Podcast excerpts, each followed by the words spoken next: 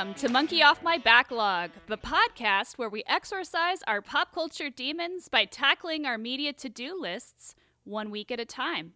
I'm your host, Tessa Suela, and with me are Dr. Sam Morris Hello. and Andy Bowman. Hello. Joining us today is longtime friend of the pod and first time guest, Jack. Hello, everyone. We're so happy to have you on. I'm happy to be here. So, we were inspired by Sam's reviews of Chungking Express and Fallen Angels a few weeks ago, as well as by Tony Leung's brilliant performance in Shang-Chi and The Legend of the Ten Rings. So, we decided to dedicate an episode to the brilliant and unconventional Wong Kar Wai, a master of Hong Kong cinema. Known for his lush visuals and overall extravagant vibes. Yes, I did make up that phrase myself. You're welcome, world.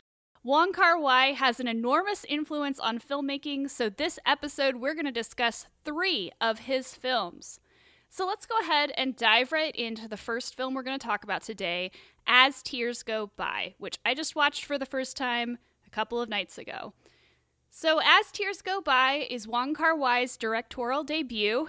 It is a 1988 Hong Kong crime drama film. It stars Andy Lau, Maggie Cheung, and Jacky Cheung. The film's focus is on Wah, an enforcer and debt collector for a mob, and his relationships. As he grows closer with Noor, a different a, ugh, a distant relation by marriage, he starts to see a life for himself outside of the mob, but his wild protege Fly keeps needing his help to get out of trouble, dragging him inevitably towards a dark fate. All right, let's go ahead and start with you, Jack. Have you seen As Tears Go By? I have. And what I can say is, or my question is, is it the better 80s movie that plays Take My Breath Away? So, eh, so Sam Sam has a entire rant about how It's take not my. a rant. You described it as a rant I didn't earlier. say that. I said it was a monologue. He has a monologue. Let's just put it that way, a dramatic monologue about how "Take My Breath Away" is used in that soundtrack. Are we ready to hear Sam's monologue, or do we need to No. build up to it a little bit? No, you you need to talk about the film more. Okay, let's talk about the film first. Uh, so Jack, this is I, I was surprised because even though this is his first film, it is very different than In the Mood for Love, which we're going to talk about, and 2046. It's definitely leans into that crime drama aspect of it. And I turned to Sam after the film was over and I actually said, I think this is better than Scorsese. What do you think about that statement?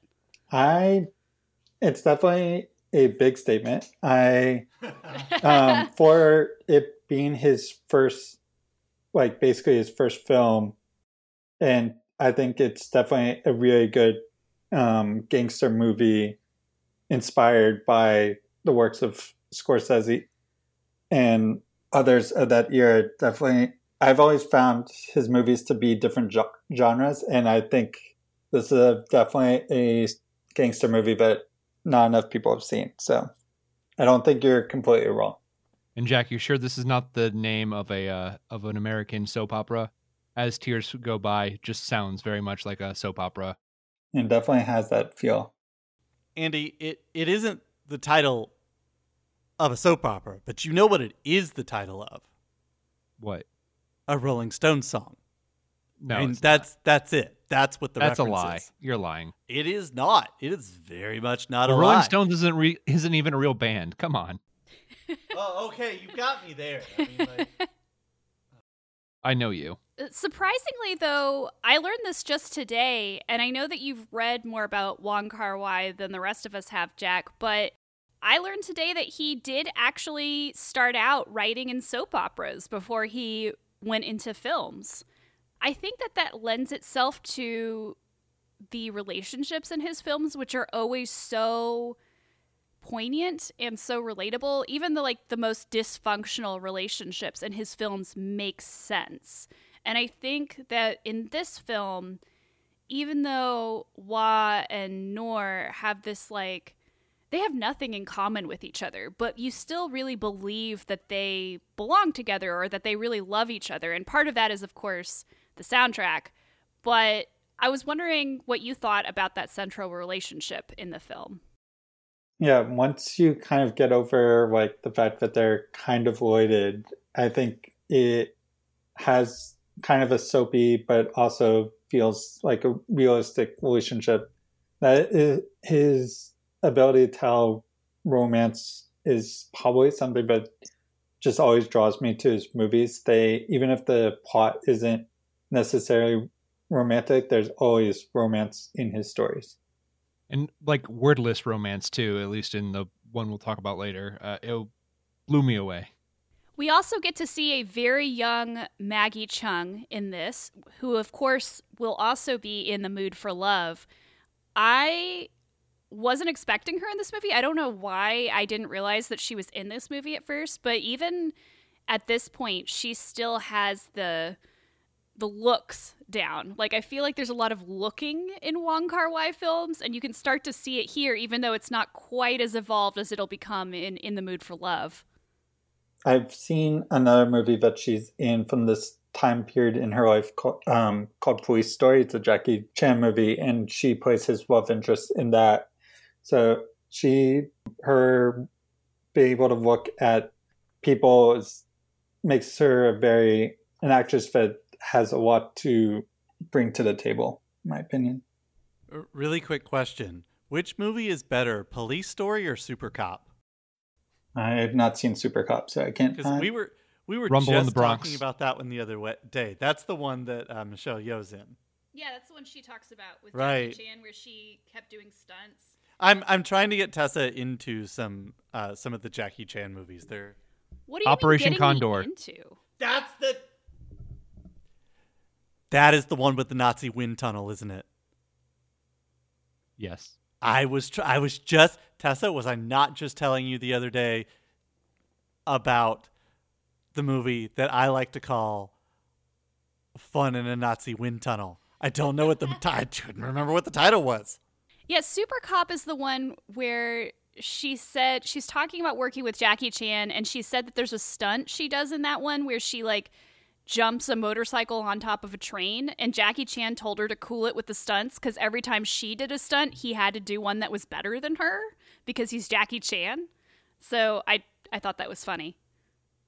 Oh, and just remember, Jackie Chan is a well-known so uh, Well, Michelle Yeoh apparently puts him in his place, so as she should.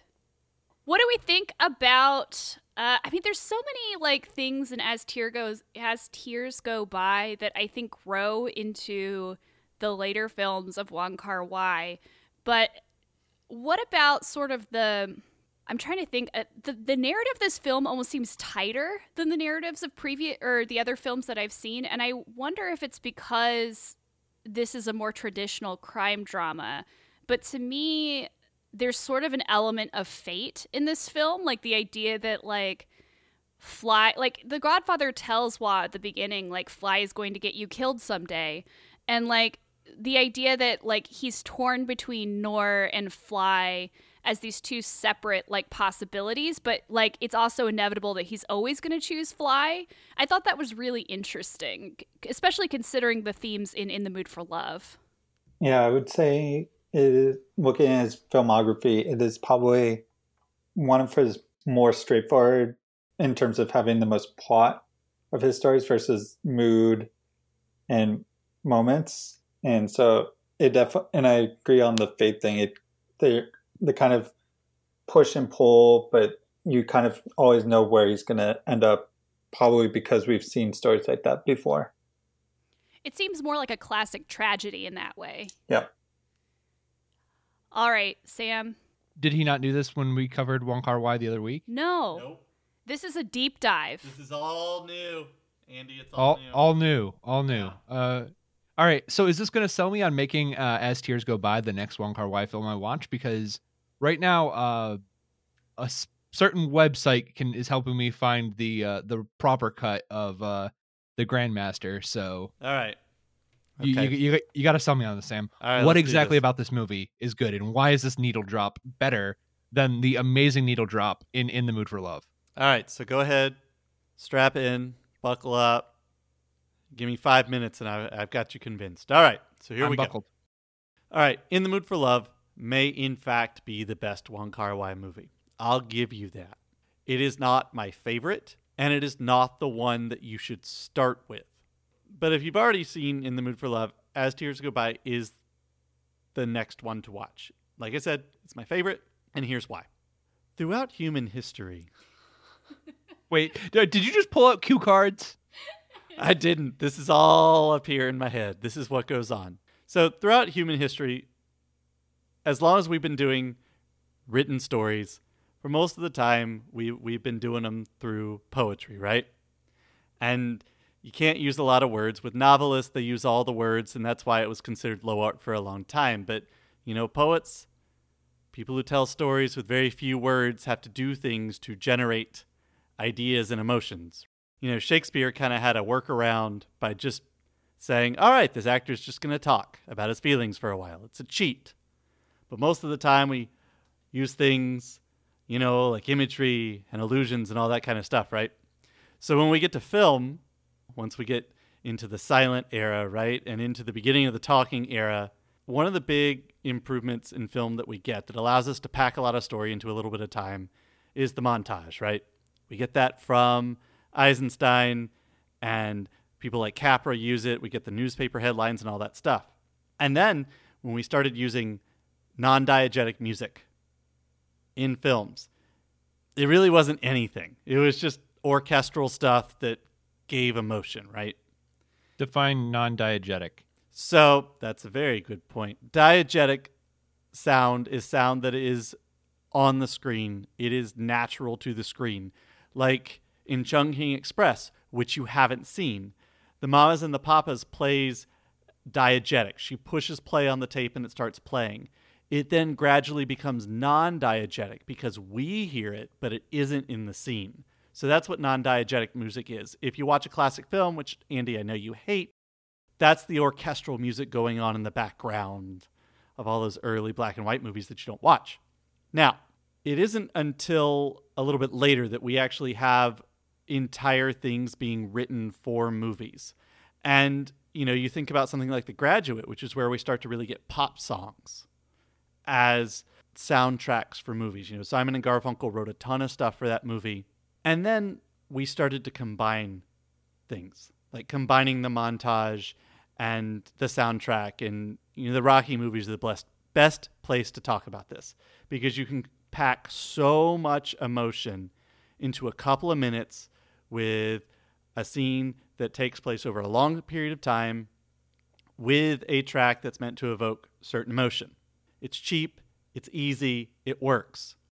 What makes Wong Kar Wai so good is he doesn't need the montage.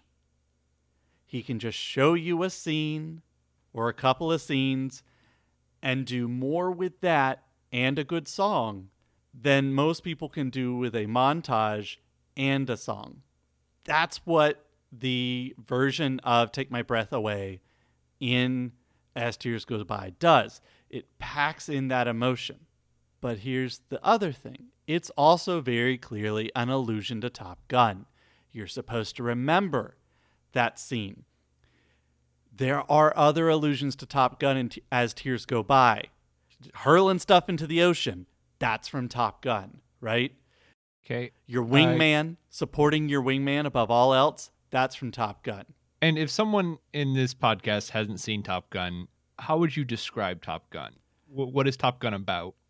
I'm going to choose to just push on and ignore that. um, here's the here's the thing though. That I, when I first saw As Tears Go By, I lost it. It was the first Wong Kar Wai movie I saw. I lost it in that scene. It was just it is one of the best scenes in film of all time for me because of that needle drop. Because and I hate the term needle drop, but I'm using it anyway. But because of that, and it just keeps going. You think, okay, it's one scene, and he just keeps bringing it back. And it's so, so great. But here's what I think is really incredible about it. So, that scene in As Tears Go By is an allusion to Top Gun. Scenes that weren't originally in Top Gun, They were reshoots done six months after the fact. They tested the movie. There were a couple of different things that went into it, but they dragged Tony Scott in to reshoot this film. And it's so awkward because both of the actors had moved on to other things.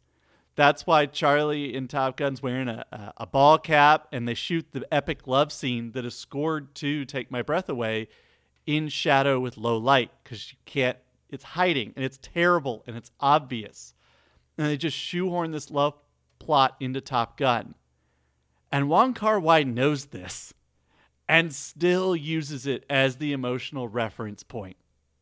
Because in a lesser director's movie, this love scene is also shoehorned in because it it's meant to create an emotional connection to this character. It's supposed to give it that tragic element. But unlike in Top Gun, he sells it. He sells this other version of Take My Breath Away that starts off in this weird key and when it goes into the key change goes into a weirder key and it is somehow more emotionally affecting than its original referent. When you can do all that in your first movie, I don't know what else there is to say. That's that's somebody who just said, "All right, I'm going to make a movie and I'm going to make it better than just about everybody else does first time out." And he did. The end. So, but this is that's the only song I know from Top Gun is Danger Zone. So is is that the one you're talking about? It, have I just been wrong about the title of this song for no, years? You you haven't. Um, although, fun fact, Danger Zone was originally supposed to be recorded by Toto, the folks who brought you Africa and Rosanna. But You there was a rights dispute towards the end, so Kenny Loggins stepped in and did Archer proud. All right. Anyone want to add anything else about as tears go by after that lovely plug by Sam? Today was a long day, okay? I don't think so. I think we kind of covered it all. All right. So let's talk just really briefly about how we all were introduced to Wong Kar Wai. Jack, how did you first encounter this director? I threw the trailer for My Blueberry Nights, um, which is his one English speaking film. I was a big Norah Jones fan and came across this trailer and I was like, what is this? I didn't end up seeing the movie, but I was just curious what it is. And then, but the name stuck out. And then I, being a movie person, saw that In the Mood for Love is considered one of the best movies of this century. So I blind bought it and watched it and fell in love and have been watching his movies ever since. Sam, how were you introduced to Wong Kar Wai? I did mention this on the podcast last time, so I'll just say again it was a documentary made by Jonathan Ross, British personality. And, and you know, he just talked about his favorite Asian directors, and Wong Kar was on that. That's how I also discovered Mr. Old Boy himself. So, a lot of, lot of good that did me. It was a good time. Andy, what about you? Was it our benevolent influence on your life, or had you encountered Wong Kar Wai before? Benevolent. That's th- th- that is a word. It is not the one I would use. So uh, there's a YouTube channel called Cinefix. I really love Cinefix. Uh, it is now Cinefix IGN Movies and TV because they got bought out by IGN. But they make amazing top ten lists, like really, really good top ten lists. So In the Mood for Love was mentioned as one of their top ten most emotional films of all time, and one of their uh, top ten most beautiful films of all time. So because of that, I added Wong Kar Wai to the list, and that is pretty much it right there. Or uh, with with uh, it's not most beautiful; it's uh, best use of color. Yes, and we're definitely going to talk about that here in a second. Mine is pretty boring in comparison. I too also saw that Wong Kar Wai was in a lot of best film lists, best needle drop list, as uh, Sam mentioned. But it really wasn't until the last couple of years that I really tried to start watching a lot more Hong Kong cinema. And Sam was definitely like, Wong Kar Wai, we have to, we have to hit Wong Kar Wai on this. And I have just been obsessed with him this past year. His films have definitely been getting me through this very difficult time, and I plan on watching more of them probably before the end of the year. So let's move on to the one that he's probably most famous for, as as we have mentioned, in the mood for love. which is a 2000 romantic drama written, produced, and directed by Wong Kar Wai and stars the one and only Tony Leung in perhaps his most famous role and Maggie Cheung. It focuses on a relationship between Chow Mo Wan, a journalist, and Su Li Shen, a secretary, who are next door neighbors and realize that their respective spouses are having an affair with each other. Jack, tell us about this movie. I mean, it's hard to describe it. Um, just very sensual without ever acting on it. It's definitely a movie full of desire and the when I was reading a book recently about his movies, I there was a quote in it from him about this movie, and he actually describes it as a Hitchcockian suspense movie in terms of and includes the fact that the romance, but basically the movie is kind of like a detective story in his mind, and who they just kind of fall for each other while they're trying to figure out this mystery, which I thought was very interesting description of the movie because I hadn't ever thought of it as that way, but it made total sense. There's gorgeous color, gorgeous music, and lots of sexual tension. Lots of sexual tension, lots of longing in this film. Andy, you had never seen this film before. They call that Tony learning. T- Tony Learning. Uh, I also found out this week because of Shang-Chi that Tony Leung in China is known as the man who speaks with his eyes, which is the perfect nickname for him. Just perfect. Andy, you had never seen this movie before. What were your thoughts? You and Sarah. Uh oh oh you you you think she saw this movie with me? You you you think you think I didn't watch this with my mistress instead? With your mistress? Yes. It was Bard, wasn't it? You watched it with Bard. I did watch it with my corgi. so uh, this, this this movie was uh, phenomenal, and it's a movie I really wish I had seen at an earlier point in my life when I was um, in a, uh, a, a relationship similar to the one shown here. I won't delve further in to that because it makes me seem like a bad person. Um, so, oh man, it is. First of all, the way that Wong Kar Wai frames every shot is phenomenal. Many of the times that we're here, the way and the way it's framed, we're actually not in the same room. We're looking through a curtain or a window or some bars. We, we're looking into an alleyway. We, as the viewer, are outside staring into this r- relationship and these two people who have both a crazy sense of humor about the fact that their uh, spouses are cheating on each other, but also a, a genuine affection for each other and and well wishes. And it, it's difficult to to to really talk about how. I, I, I have no idea what 1960s China was like.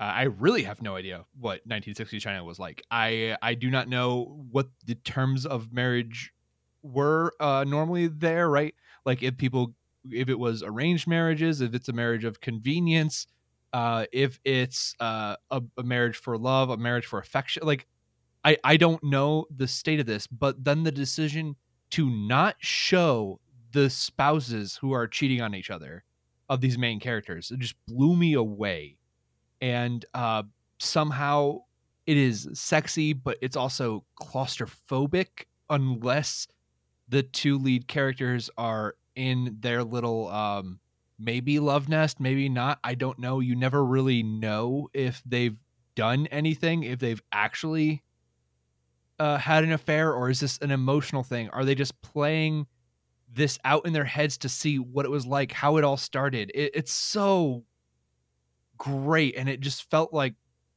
going through a pool of warm water. Sam, what do you think of In the Mood for Love? Well, while Sam is getting uh, come back to me. Come back to you. Yeah, okay. yeah. Well, well, while Sam's getting thoughts, I want to mention that it also uses a Spanish language version of the theme song for the Steven Moffat show Coupling at just the right time, and uh, I I had watched Coupling at a time in my and at that time in my life, so it was a very surreal experience. It was also the perfect needle drop for that moment. Um, I do not know the name of the song. It goes perhaps, perhaps, perhaps. You just uh, or that is what it is called. Okay, well, yeah, that I, is the I, name of the song. Yeah. I, I, I, I, nailed, I nailed it on the head there. Yeah. Um, phenomenal. Phen- phenomenal use of that song when it hit. And, and just the sense of humor, like there's such a dry sense of humor to to the way he's looking at this couple as they're trying to figure out life and then um yeah yeah just so sad and lo- it's it's like it's like one of those french movies with the smoking except it's good You know, I'm not one to agree with Andy, but I was just before you said that, I was like, it's one of those other kinds of, but it's good. And I can't believe you said that. I mean, I think that's the, that's one of the best takeaways of this movie. It's like, it's such a downer of a movie in a lot of ways, but you don't really feel that way. You know, he, he does this good job of kind of tricking you into falling for it, for falling for those those uh, uh, emotions that aren't aren't great, but he makes you feel differently about them. And by the way, I just you know a PSA: you should never drop your needle on a record. There's a little slider that you can use on most good record players that just allows it to ease into place. You'll hurt your record if you drop the hard pointy thing directly on it. Don't drop your needle, friends. but do drop the needle into the grooves properly of a um I, I had something, but then I thought about ketamine and I just decided to to to to to, to, to be to be quiet because Just by thinking about it, huh? but the phrase needle makes me think of ketamine. I'm Oh, sorry, okay, okay? I see. I see. I would describe this movie as just so beautiful you want to live in it. Like it's just like it feels like a What? No, no, it is too hot. They do not have AC there. Okay, I, it is summertime right now. I want to live in that. No, no, no, no. You saw how small those apartments are too. No, no, Tessa. Oh my no. gosh, I love the scene where they're trapped in his room and the with the mahjong game that just has like the rotating group of people that like they're they keep playing this game and people are like leaving to go to work and like coming back from work and they go out to get food and they come back like I just I, that is such a great scene. It the the two apartments just Ugh, they get me. But I was doing a little bit of reading about this, and apparently Wong Kar Wai was trying to recreate 1960s Hong Kong to the best of his memory because he had really great nostalgia for 1960s Hong Kong, and he refused to use any like special effects or pre-built sets. Like he just kept trying to find places in Hong Kong where they could actually just shoot it and make it look like it was 1960s. And apparently, Tony Leung and uh, Maggie Cheung both had issues because both of them were slightly younger than Wong Kar Wai and didn't actually remember the time period as well as he did, and he was trying to recreate it so faithfully. But uh, honestly, it does feel like stepping into a different era, a different world. But I say that in the sense that the world feels very lived in. Like, I've never been to Hong Kong. I wasn't alive during the 60s, but I felt like I knew this place that he This sounds like you're trying to cover up Tessa preemptively for when my body is found in Hong Kong. I have never been there. Also, what's up with the color green in this movie? I didn't watch the um I didn't watch the Criterion cut, so I didn't get the green Oh full. no, you didn't watch the remaster. Yeah, I'm I'm fine with that. He worked hard on that remaster, Andy. The the cinematographer did not like the remaster. What did you think about the difference between the original cut and the remaster, Jack? It's a point of contention, apparently. I was gonna say uh, that when this uh, the box set came out this year, that was something that he said he like went through all the movies and said what was being tweaked and some of the coloring was changing because some of the um, footage, like the original footage, wasn't preserved as well. I just find the use of colors throughout his films gorgeous, so I just kind of rolled with it. And it didn't bother me as much as it seemed to bother other people that I've seen online. Uh, it just feels so vibrant. All of his films do. Like they're just, they're almost like crawling out of the screen sometimes. Like the Grudge. Th- Are you- no, are Andy. Man, could you Oh, imagine sorry, if sorry, Wong Kar Wai made a horror film? What would that The- even look like? Sorry, the Ringu, not not not the Grudge. Uh, I I've never seen either one of those, so I, I don't I don't know. It, it it it was it was beautiful. I would love to see this like even better, uh, remastered in in full like HDR um dynamic lighting, but chances are we'll probably never actually get that because uh, film is a fickle mistress as far as preservation goes. It's true. All right. Favorite Wong Kar Wai tropes. Jack, what are some of your favorite things that you've noticed that Wong Kar Wai does in his films? I really, as much as I'd love, uh, the obvious thing is obviously the his use of music as just kind of a break in the action. But I will choose the kind of shaky camera when he's showing action or like movement. I find that very interesting and kind of unique to him. So I will say the sense of movement in his movies. Andy, you've only seen one film, but Right, and I can give you all my favorite tropes from that film. Okay, yes. I like that he had. I like that he cast all Asian actors. Rep- okay. representation matters, Andy. Right, it it it does. Uh, I like the use of Asian cuisine. I I okay. Uh, there there there was one one background actor who I looked at and I just knew I'd seen him in a ton of other things, and uh, hi- his his actual credit is like the man living at Mr. Koo's house. Like he doesn't even have a name. So so like like that that was really cool. Um, I I really really loved the way of just the how the camera made us look into this. Uh, I'm hoping that his other films have uh have play with this camera thing a lot. But yeah, you- you're you're right. I I have not seen his movies, so I can't tell you the tropes. I can only imagine them. Okay, I I I imagine that the um the uh judgmental landlady neighbor. I I think she was land. I, I don't I don't I don't know. It, it it's a weird setup. Um, I, I I'd like to think that that exact same character pops in everywhere, right? Like like in every single. I mean, you're talking about even like the Grandmaster, the the martial arts film. Like like I just I I don't know Th- this. It felt like a um, I felt like I was watching The Farewell again, and it, uh, it was really good. I got nothing to say. I why why would you let me talk about the tropes? You shouldn't have let me talk, Tessa. This That's is your it's fault. all right. We'll edit it out. Don't worry. So, They're not going to edit it out. well. So, uh, uh, Jack, if you'll be, if you'll, if you were so kind to defer the musical trope, I'll pick that up for you. So, I, you know, my my favorite trope from the films is the gently put the needle down on the vinyl using the intended record mechanism trope, which, you know, so we've already had the the cover of "Take My Breath Away." There is also Wait, wait, is Take My Breath Away another way of saying suck my kiss? Have you ever been to a concert by the California funk rock band, the Red Hot Chili Peppers? Never. Okay. Well, you're going to hell for lots of other reasons, but that's neither here nor there.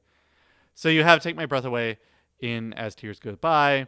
You have the the dual drop in Chungking Express of uh, California Dreamin' by the Mamas and the Papas. You also have Dreams by the Cranberries. In uh, as you mentioned already, in the Mood for Love, you have the Nat King Cole Quizás. And I have been assured that there is, in fact, a version of the Turtles Happy Together in his film Happy Together, which is the next one I want to see. So I'm already looking forward to that in advance. Do you know who sings the uh, version of Dreams in Chungking Express? Wait a minute, is that is that one a? I'm I'm trying to remember. Is is that one that one's a cover too, isn't it? Yep. And do you know who's covering it? No, I don't. It's Faye Wong who's playing the That's person in the scene. Okay, that's cool. Yep. That's cool. That's really cool. Also, great use of jukeboxes. That kind of goes along with what you were just saying. But there's so many jukeboxes. Like there's one in Fallen Angels that that gets pressed a couple of times. There's one in As Tears Go By, which is really good. Chungking Express in the bar. Yes, yes. Jack. Uh, so so I've seen the mood for love. Sam seems to think I should be watching uh, Fallen Angels. Was it Sam? As tears go by. As tears go Uh, by. As okay, as the world turns. Um, oh. Jack, what what what should I watch next? What what what would be a good? I think if you've already seen In the Mood for Love, Chungking Express would be my number two suggestion. Andy, who are you going to listen to? Are you going to listen to me, your podcast co-host, or are you going to listen to Jack and Quentin Tarantino? Who are you going to li- Who are Okay. you going to listen to? Uh, Okay, okay, okay. I, I'm I'm going to I'm going to go on the record here as saying something kind of controversial, Sam. I'm not going to take any of your recommendations into account because I feel like Tessa is going to uh, manipulate you into making my life miserable if she gets the chance. Because uh, I don't am need her cor- help for that. I because I am correct about uh, the quality of uh, of um, trekking stars or whatever it's called. You know, last week was a good week. We had a lot of fun. We had a lot of laughs. It's time to move on.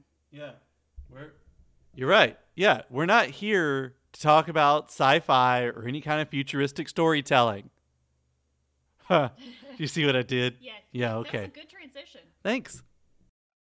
that that that is actually a really good transition but also uh i in the mood for love i did uh jump up when i saw that the room number that their love nest is uh 2046 Yeah, the 2046, he has like a little I hate the term Easter egg because it's so overused now, but like Easter eggs and needle drops. yeah, Easter egg. oh gosh, is that the name of a Sparks Brothers album or Sparks album? Easter eggs and needle drops. Please stop. You're hurting me. Yeah, so 2046 2046 is the 2004 spiritual sequel, very loose spiritual sequel to In the Mood for Love. It is also a romantic drama with a science fiction twist. It follows the same character, Chow Mo Wan, who's played by Tony Leung still, after he becomes a science fiction writer and navigates his inability to commit after the end of his relationship in the mood for love. spoilers I, this is literally the Dude. beginning of the film and the the narrative is transposed with images and narratives from his cyberpunk science fiction novel which is entitled 2046 the film also which we didn't mention this when we talked about in the mood for love but it also pulls on one of the tropes from in the mood for love where uh, Chow Mo Wan is telling her about whispering a secret into a tree and then covering it with mud 2046 literally begins with someone whispering a secret into a tree. so so i'm gonna be a pedant here uh that that scene in in the mood for love is uh him talking to his old man friend not uh her Oh, well, you've seen it more recently than I. But yeah, Ye- like yes i have giving giving the get, telling the secret to a tree or to a wall and then like covering it up. That is also how 2046 begins. Jack, had you seen 2046 before this last weekend when you watched it for the pod? It was my second time, but the first time was only like two months ago, or maybe a month and a Gotcha, half ago. So it was a more recent watch for me. I once I kind of figured out what it was trying to do, I really liked it. It was definitely it's hard to be a sequel to a movie that is many consider one of the best movies of the 21st century and maybe even more. So I think it had hard work to follow and I think once you kind of realize what it's doing, it's a very solid movie. And when I say that it's like the spiritual sequel, it is the same character and it does allude to the events in In the Mood for Love, but it's not it's not really continuing that story very much. It's like so are you saying it's like memento and the dark knight rises what? memento and the dark knight rises the The cinematic the universe doctor- of Christopher Nolan? Right, right. The the doctor who sees Bru- to Bruce Wayne's uh, knee is the same doctor from Memento. Sure. No, it, it is played by Thomas Lennon. He he has he has confirmed they are the same character. Okay. All right. No, it's a So- little bit so- more it's a little bit more connected than that, but it's Are, not are you sure? Because you said loose. That's pretty loose. But- I came up with something pretty loose there, Tessa. but it's not like like you're not seeing the continuation of like that relationship. You're seeing like the after effects on a character, but it is a very different film as far as like tone and narrative, I guess. Uh, what did you think of the cyberpunk sequences, Jack? They were very. They felt true to Wong Kar Wai's vision and way of making films. Um, in that they were sci-fi, but on kind of like not on a big budget, minus the kind of CGI effects. But the like when you see the visuals of the novel, it's kind of just um, made in a way that you wouldn't see in like a Hollywood movie. Kind of felt perfect for him.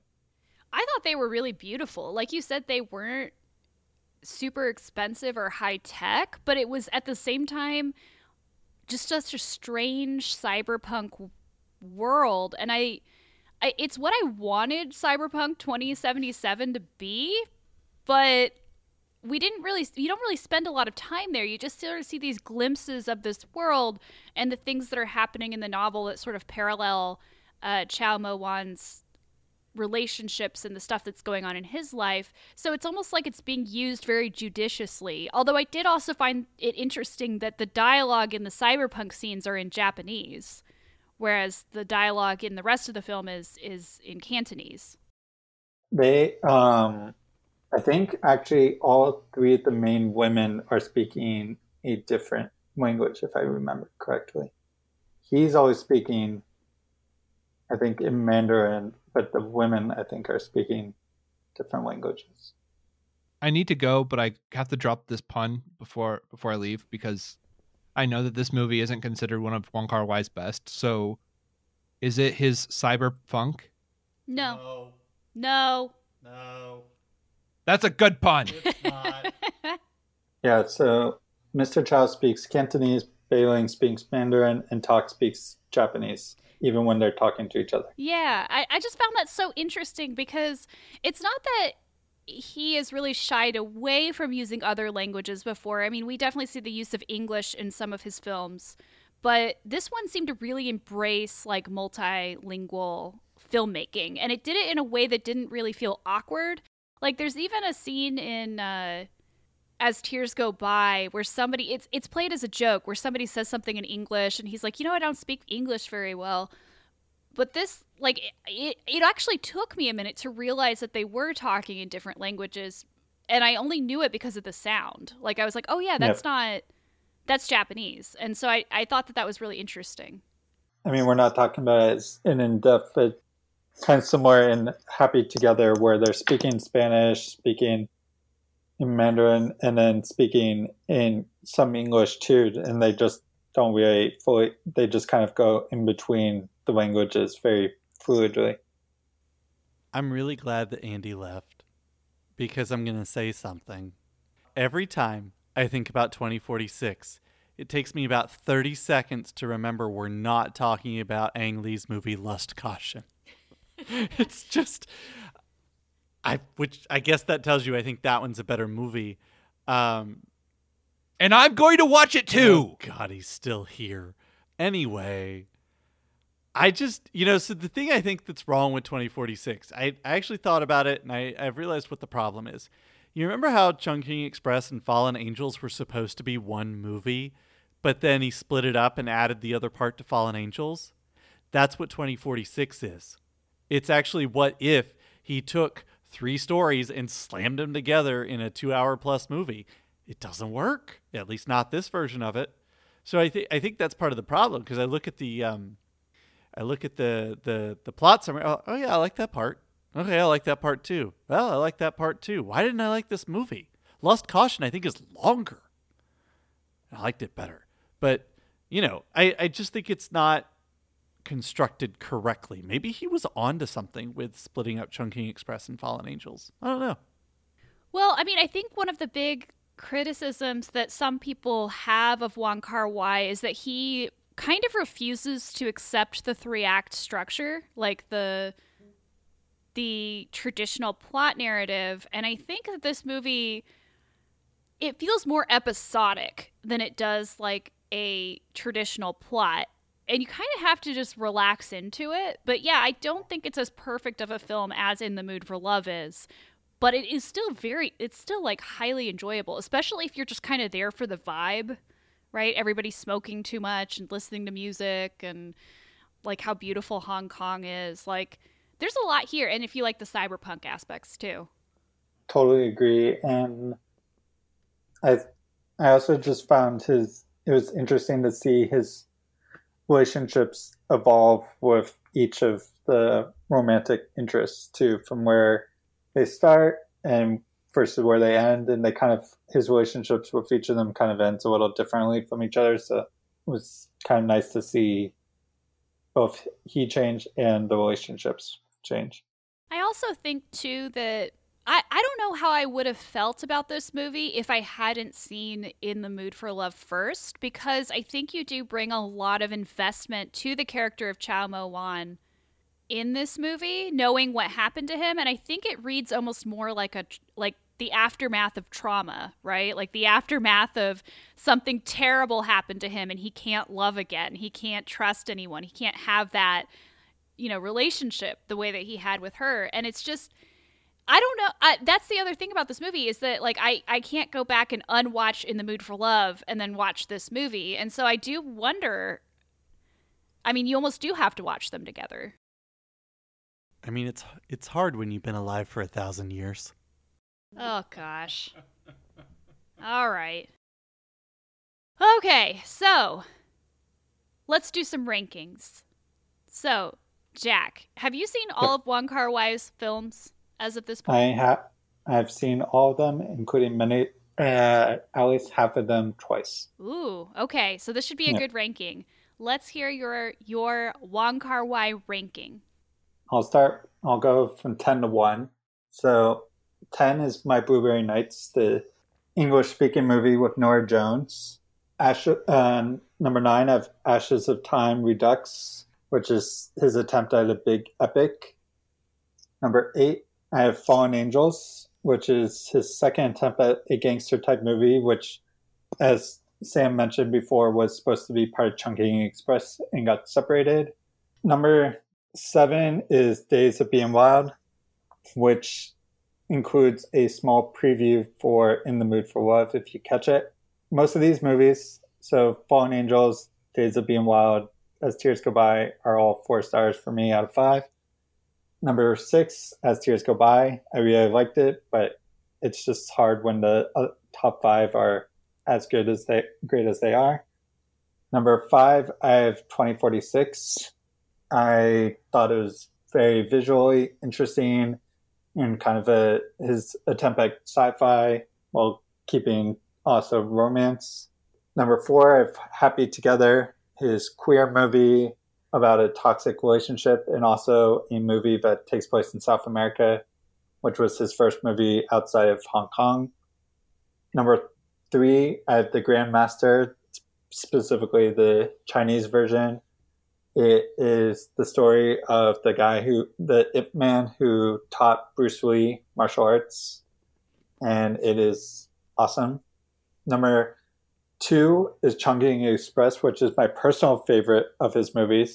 I just think that In the Mood for Love is his best movie, but uh, Chungking Express is one of my favorite movies of all time. Can't talk about it enough. And as I mentioned before, number one, In the Mood for Love. Chungking Express is so good. I love that movie. That's a good ranking. Sam, do you agree with his ranking? Do you rank Wong Kar Wai films a little differently? I think you know that I do, and I don't think I've changed from when we talked about this last time. Uh, I as tears go by is my favorite. In the mood for love, underneath that, Chungking Express. After that, I think Fallen Angels, and then 2046. And I'm not really certain my Blueberry Nights is at the end of the ones I've seen. It's just I haven't seen it in a real long time. I don't feel badly about that movie at all. So yeah, that's it. I mean, I gave it three and a half stars. Just everything else, and actually, the time three and a half stars. Everything else is just four and stars, four stars and above. So it's hard when all of your movies are good. Like, how do you? Yes. Terrible problem. How, yeah, how do you? I mean, like all of these movies, dear listeners, you should watch. Like, I am planning on watching the rest of them. All right, I I think mine is a little bit closer to Jack's. Uh, I have so I've only seen five of his films. Fallen Angels is at the bottom for me. Uh, over that is 2046, and then As Tears Go By, Chungking Express, and then at the very top is In the Mood for Love. Although, like Jack, I actually think that I like Chungking Express more than I liked In the Mood for Love, but I think as a film, In the Mood for Love is one of those few perfect films. Like it, there's nothing about it I would change. So it's it's hard to it's hard to really compare those two. All right. Tune in next week. Sam reviews High School Musical, the musical, the series. All right, where can you find us online? Jack, where can people find you online? And do you have anything you would like to plug? I have nothing to plug. I just appear, I regular guest on podcasts. I don't oh, or host any. I can be found at on Twitter at Jack Tweets Wife and then at Letterboxd at or Jack Loves Cinema. Are you a jack of many podcasts but master of none? Why would you do that? Uh, one might say that. Why would you do that? I couldn't I couldn't help it. I'm sorry. That's that's that's on me. He That's leaves, on me. He leaves for five minutes. and You just make all the jokes yourself. Sam, where can people find you online? Asleep. On Twitter at Sam underscore Morris nine. Wait, so are you asleep on Twitter? Like are there videos of you asleep on Twitter? No. Okay. You can find me on Twitter and Letterboxd at Swehla Tessa. Swehla is spelled S W E H L A. Send us your thoughts about the monkeys we talked about today. What pop culture you've clo- what pop culture you've crossed off your list lately. That is a tongue twister. What you'd like for us to talk about on future episodes or anything else that comes to mind. Find us on Twitter and Instagram at Monkey Backlog. Email us at monkeyoffmybacklog at gmail.com. Our theme song is Hot Shot by Scott Holmes and can be found on scottholmesmusic.com. Please rate, review, and subscribe on iTunes. Follow us on Spotify, Stitcher, Amazon Podcasts, Google Podcasts, or wherever you get your podcasts. Get that monkey off your back.